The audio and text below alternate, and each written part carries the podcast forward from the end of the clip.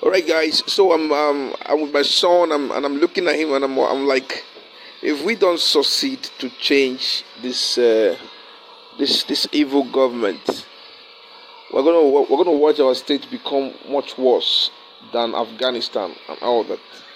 All right. So some some hours ago, a, friend uh, visited who who happens to work in Abia State University. You know, he was so angry that he couldn't talk much and he was a bit drunk out of frustration and all that. So you know, you know what he said to me? That for 12 months they have been old, 12 months.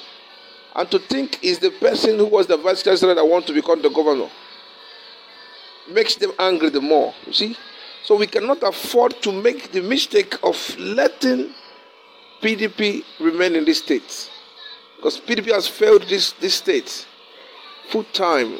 PDP has failed this state, all right? We must all ensure that we vote come this year's election, which is almost 53 uh, uh, days away for presidential, and which will be followed by uh, governorship and all that. We must vote right. We must vote out this evil government, which is made up of thieves and people who are only out to destroy the state. It's, it's a terrible thing. You know, I, I want to share a, a phone conversation I had with a friend. All right, so, so you see how bad this is.